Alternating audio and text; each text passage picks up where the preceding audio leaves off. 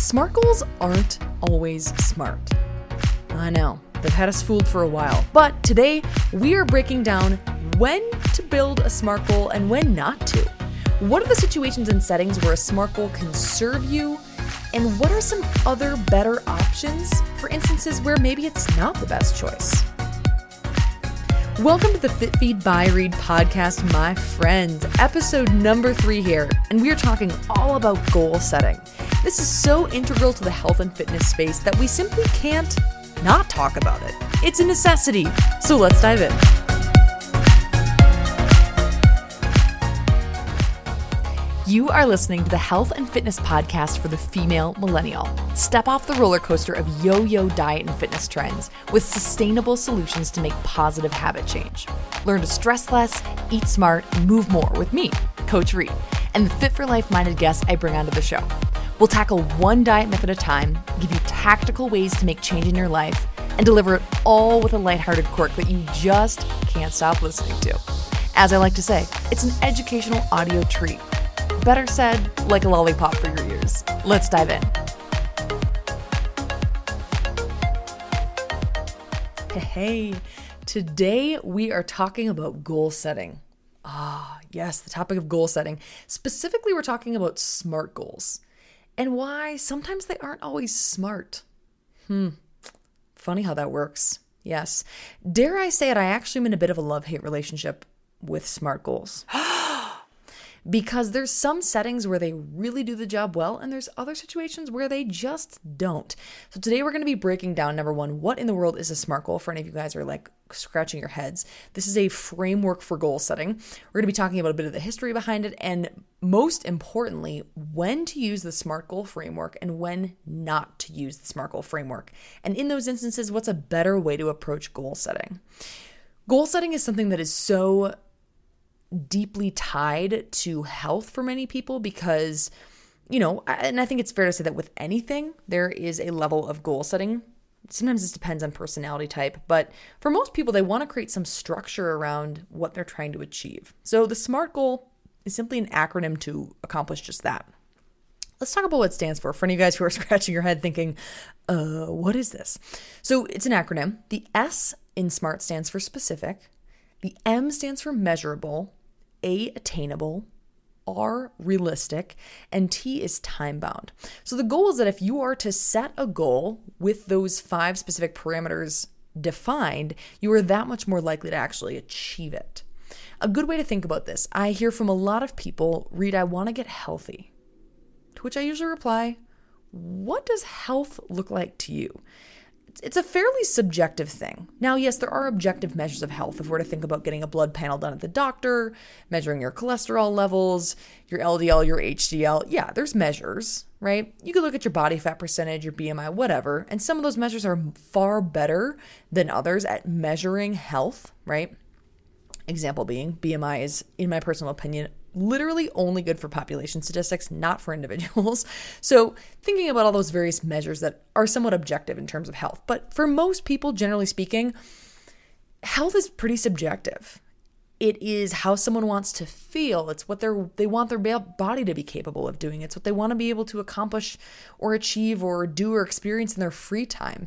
It could be anything from hey, I want to be able to deadlift 300 pounds to I want to be able to keep up with my three year old or I want to be able to run three miles, or I want to be able to go play three games of tennis on a Saturday afternoon and not feel completely cashed of energy.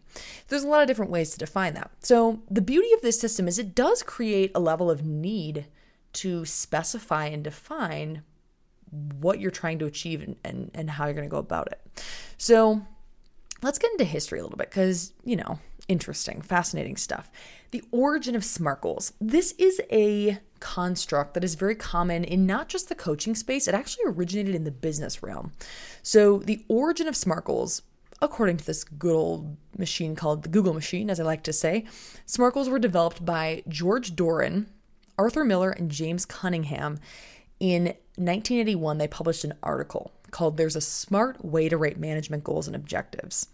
And so apparently this man George T. Doran was a consultant and he was a former high-level executive for a for the Washington Water Power Company. Hmm, Interesting. And so they wrote this article and they defined this concept of a SMART goal. In a business setting, this is a really phenomenal thing. Now, I would dare to say that even some of the concepts we talk about from a personal health perspective could apply uh, in a business setting in terms of like the cracks in Mr. Perfect, shall we say, when it comes to the SMART goal. But that is the origin of it. It's been around for, I guess, at this point, four decades. And it's it's definitely a, a, topic of conversation, shall we say? I cannot tell you how many different uh, certification programs I've gone through that have mentioned something about the concept of working through SMART goals with your clients, and I get the construct, I really do. But as I mentioned, I have a bit of a love hate relationship with it. So let's start with the intriguing side of things. Why would we not set a SMART goal? Some of this comes down to my approach to coaching and the fact that I really, really focus on creating sustainable change with clients. And there's an interesting, you know, it's interesting to think through the concept of setting goals when knowing you're trying to do something basically for the rest of your time on this earth. Because in theory, you know, if we're to think about that last element, the T of a SMART goal, time bound, well, what do you put down? Like, for the rest of my life? like, what's the time bound there? Uh, for the next five decades, you know? So there's a there's a bit of a crack there. Oftentimes when we when we create really really specific goals like you would with a smart goal with that that sort of exercise, it tends to pull you into more of a short-term mentality. Like, hey, I'm trying to achieve something in a specific time frame, and then there's no conversation past that, right? So, one thing that's worth bringing up here within this is I like to think about setting goals beyond the SMART goal construct in two different categories. I like to think about outcome focused goals and habit focused goals. So, an outcome focused goal would be something along the lines of I want to run a 10K in 12 weeks from now, averaging a 10 minute mile pace. That'd be a specific outcome. Doesn't say anything about how you're going to get there. A habit focused goal would be saying, I am going to run three days per week for the next 12 weeks. I'm sticking to my coach's running plan in preparation for my upcoming 10K that's happening on XYZ date, 12 weeks from now, right? That is saying I'm going to commit to a specific habit and what happens with the outcome happens with the outcome. So it's focusing more on the process versus just the finish line. I tend to do a lot more pretty much almost only habit focused goal setting with clients. Now, if I was working with athletes, which I don't, I might be setting more outcome focused goals, right? An athlete has outcome focused goals because they're specifically trying to you know achieve something in a certain time frame. They're trying to achieve a certain number of goals or whatever it is. And when i say goals i mean like goals on a field or whatever it may be. And so there might be more of a lean toward that. Smart goals are great for outcome focused goals. They're not as great for habit focused goals now, the construct can work, but it doesn't perfectly fit. It's not quite like a lock and key model. The SMART goal concept tends to lean into more of that black and white thinking, kind of the fail succeed mindset. So, if I have an outcome focused goal, example, I want to run a 10K in 12 weeks from now, averaging a 10 minute mile pace. If I don't achieve that goal, I've failed for lack of better terminology, right? Let's say I'm at a place where I'm currently running 11 minute miles when I run a 10K. So this would be assuming that I have a training plan in order to get me to a 10 minute mile pace for my 10K, right? If I was to run my 10K and I was to average a 10 minute and 15 second mile, that's still a win. But the challenge being the structure would kind of tell us hey, you failed to succeed at what your outcome was, what your planned outcome. That 10 minute mile, you didn't achieve it. So it doesn't leave as much room for recognizing progress. That's the piece that challenges me with SMART goals. I like to, to lean clients more in the direction of what I would refer to as taking a gray space approach. Wow. Now, what is the gray space? The gray space is hard because it's, well, not as clearly defined. But for each individual, part of the beauty of learning and growing and habit change, working with a coach, trying things, setting goals, working towards uh, new things in your life is that you learn more about yourself. And nobody can ever take that information away from you, right? Nor can a book tell you exactly what you need. Now, we can give generalities, we can know based on research, and that's why, you know, we're here recording a podcast about health and fitness is to guide and direct your footsteps. But ultimately, you know the best about what works and doesn't work for your body. You know your body. No one else can feel or know what it feels like to be in your own flesh suit, as I like to say. So, The gray space approach is saying, hey, we're going to fall somewhere within the black and the white. Now, that's a wide range. So, building routines that don't have absolutes. I talk about the concept a lot of something is better than nothing, right? If I've completely fallen off the bandwagon of exercise for, say, three months and I'm not doing anything, me doing 10 push ups before I go to bed each night is definitely better than doing no push ups. Now, doesn't mean I went to the gym and crushed it for 45 minutes, but it's better than nothing, right? And so I always encourage clients, especially when you're kind of in the beginning or, or trying to make change in a, in a direction with something that you have not been able to make change with for a while, is start taking those tiny little steps. Doesn't need to be huge. And creating room for flexibility is also important. You guys know that I am super pumped about using this podcast as an opportunity to share some upcoming research, recent research that's been happening within the health and wellness space. This is fun for me as a coach. I hope it's valuable for you guys. So, this is an interesting article, or shall I say, research paper that was recently published in, in 2021, I believe. Um, maybe it was 2020. Either way, doesn't matter. It's recent research. So, I actually found out about this research uh, through a podcast that I listened to. There's a gal named Katie Milkman who was a guest on a podcast, and she does a lot of habit based research. And she uh, partnered with some other researchers, did an interesting study on creating exercise habits using incentives, analyzing the trade off between flexibility and routinization. So essentially, they went to a group of Google employees. It was about 2,500 individuals at the, you know, that ended up actually participating in the study. And the time window was just shy of a month, back in March of 2015, they did a study to essentially assess do people stick with routine from an exercise perspective specifically better if there's more flexibility or more routinization. Now, the initial assumption per research and per kind of the conversation in the space would be that there was would likely be more adherence with routinization. Now, I won't break all the all the juicy details to you quite yet. Let me finish describing the study and then I'll tell you what happened. So they split people into two different groups. They said, "Hey, both of them were incentivized to go use the uh, the corporate gym, right? So they were paid a certain amount of money every time they walked into the gym. So that was kind of like another tier of the study.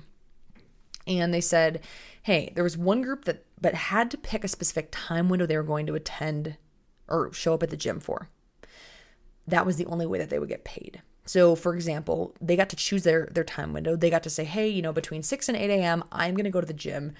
And that's when I have the opportunity to get that incentivization. If I'm to go to the gym at any other time, I don't get that incentivization, right? It doesn't like count toward my total, shall we say. The other group was told you can go to the gym at what any time at any time of the day. Doesn't matter when. Doesn't matter if it's morning, it's afternoon, it's evening. You can go whenever you have the opportunity to be incentivized. And the interesting thing was, at the end of the study, they kept track of how these people continued to adhere to showing up to the gym past the month long study and found that the group that actually created more flexibility for themselves to say, hey, I can go to the gym whenever I want during the day, they actually adhered to that habit far longer than the group that had to go between certain hours, right? And it's that game of, hey, okay, well, if I told myself I had to go to the gym at 6 a.m. and I didn't go at 6 a.m., well, throw in the towel because there's no reason for me to go later, right? Like I'm not incentivized anymore. I don't get that payout for showing up to the gym. And the reason I share this study is because it really does affirm that in many cases, especially around health habits, creating some level of flexibility is key. It's almost the game of how do I build out structure with a dose of flexibility uh, that really fits for my life and my schedule, right? So I thought that was fascinating. Definitely leads into that gray space concept. Now, on the flip side of things, let's talk about when you should make a SMART goal. I know I've already alluded to some of this because there is validity to this construct. I do think that there is some, there are instances or reasons to use this approach, uh, but it's for certain certain situations. So I would say definitely for short term goals. If you know that you're training for a specific race, if you know that you are going to be competing in something, right? There's some there's some level of of temporary time frame to it in addition to it being an outcome focused goal. That's kind of like the sweet the sweet pairing for a SMART goal. If you're trying to achieve a race in a certain amount of time, compete in something, you want to be dieted down for a specific date but don't really care to sustain the weight loss. Chuckle chuckle chuckle because I can't say I've ever heard a client tell me that. But you know, I, I, there, these are instances where, for many of you guys uh, that are listening and tuning in, probably doesn't necessarily apply, right? If we're thinking about somebody who is competing in a specific sport where they need to be dieted down and at a certain weight or a weight class, but they don't care to sustain that weight loss afterward, well, yeah, this makes sense, right? This works. But once again, from a sustainable habit change perspective, usually not the best fit. Another consideration for times to set a SMART goal is when you're trying to create a new behavior that you need to build some structure around. So if you've been off the bandwagon for a healthy stretch of time with any specific thing, whether it's hydration, it's getting enough vegetables, it's getting enough sleep, it's moving your body a couple times a day, just going for a short walk, whatever it is. If you feel like you've been off the bandwagon for a really long stretch of time and you're like, I need to build some structure around this, a SMART goal can be a way to jumpstart the process. So, for example, it could be saying, hey, you know, I'm going to make sure that by the end of the week, I have consumed X ounces of water. Could do the math of kind of like splitting it up day by day. And I'm going to set that goal, that SMART goal. I'm going to go through the specific, measurable, attainable, realistic, and time bound components of my goal and set that goal so that I can kind of jumpstart my way into something with more structure. That is definitely a reason to use the SMART goal construct. And another thing to consider is do you do really well with black and white thinking? This is oftentimes something that for many of us, as we kind of navigate who we are as individuals and what works and serves us best, is recognizing do I lean more toward black and white thinking or do I tend to feel comfortable in the gray space? Am I okay and do I like having some of that flexibility? As much as we can look at research and say, hey, okay, some level of flexibility serves people, there's some of us where it doesn't serve us as much as others. That is somewhat somewhat independent uh, for each of us, individual, I should say. Consider this as well. This is another construct that's oftentimes talked about in the health and wellness space is the concept of being a moderator or an abstainer. Oftentimes, this is most discussed when it comes to food, right? And the names are, are fairly self explanatory, but uh, a smart goal tends to work kind of well for people that tend to fall more in the abstainer category, where it's like, hey, I need to create some hard walls around what I'm doing here. An example, if you're like, what is a moderate and abstainer? I uh, currently have a pint of ice cream in my freezer. Every night, eh, every couple nights after dinner, I'm like, wow, I really want like two or three bites of ice cream. And then I just stick that thing back in there, right? It's been in there for a long time to the point that I'm like, is it going to get freezer burned? I personally am a moderator. Now, that's not right or wrong, it just is. I've been that way since from a very young age, right? But for a handful of people, for plenty of people, they say, hey, I cannot have that ice cream in the freezer. That does not serve me because I know that if I take a couple bites, ooh, I'm running down a, a dangerous path of potentially getting close to the bottom of the pint and seeing, uh, you know, when you're when your spoon like doesn't clink the bottom, but when it hits the bottom and you're like, oh snap, it's gone, right? So if you know that you tend to fall more in the abstainer category, sometimes creating really, really clear, clear structure can help you to push through barriers and you know begin to kind of step more into that gray space once you're past that certain initial point. It's all about knowing yourself. All about it. So my friends, let's recap. We love a good recap. Be wary of setting a SMART goal if you're seeking sustainable habit change. If you're thinking, hey, this is something I want to hold on to for the next decade, eh, a SMART goal might not be exactly what you want to set. Or maybe you want to use the structure of it, but kind of, you know, m- play with that last T, adjust accordingly. Consider that taking more of a habit based approach rather than an outcome based approach is going to serve you well, even within that SMART goal construct and consider how can I take a gray space approach, leaving some room for flexibility within your goal. Now, great times to set a SMART goal would be if you're seeking short term change, you have more of an outcome focused goal, or you want to jumpstart change around something that you've continually struggled with. That is it, my friends. I want to hear from you. Let me know. DM me on Instagram, shoot me a message, email me. Have you ever set a SMART goal and how did it turn out for you? Did it work really well? Was it successful or was it not? Because I can totally see both sides of this thing, but I think it's very, very valuable to talk through what are the types of settings where this is a good move and where are the points where setting a SMART goal just isn't smart.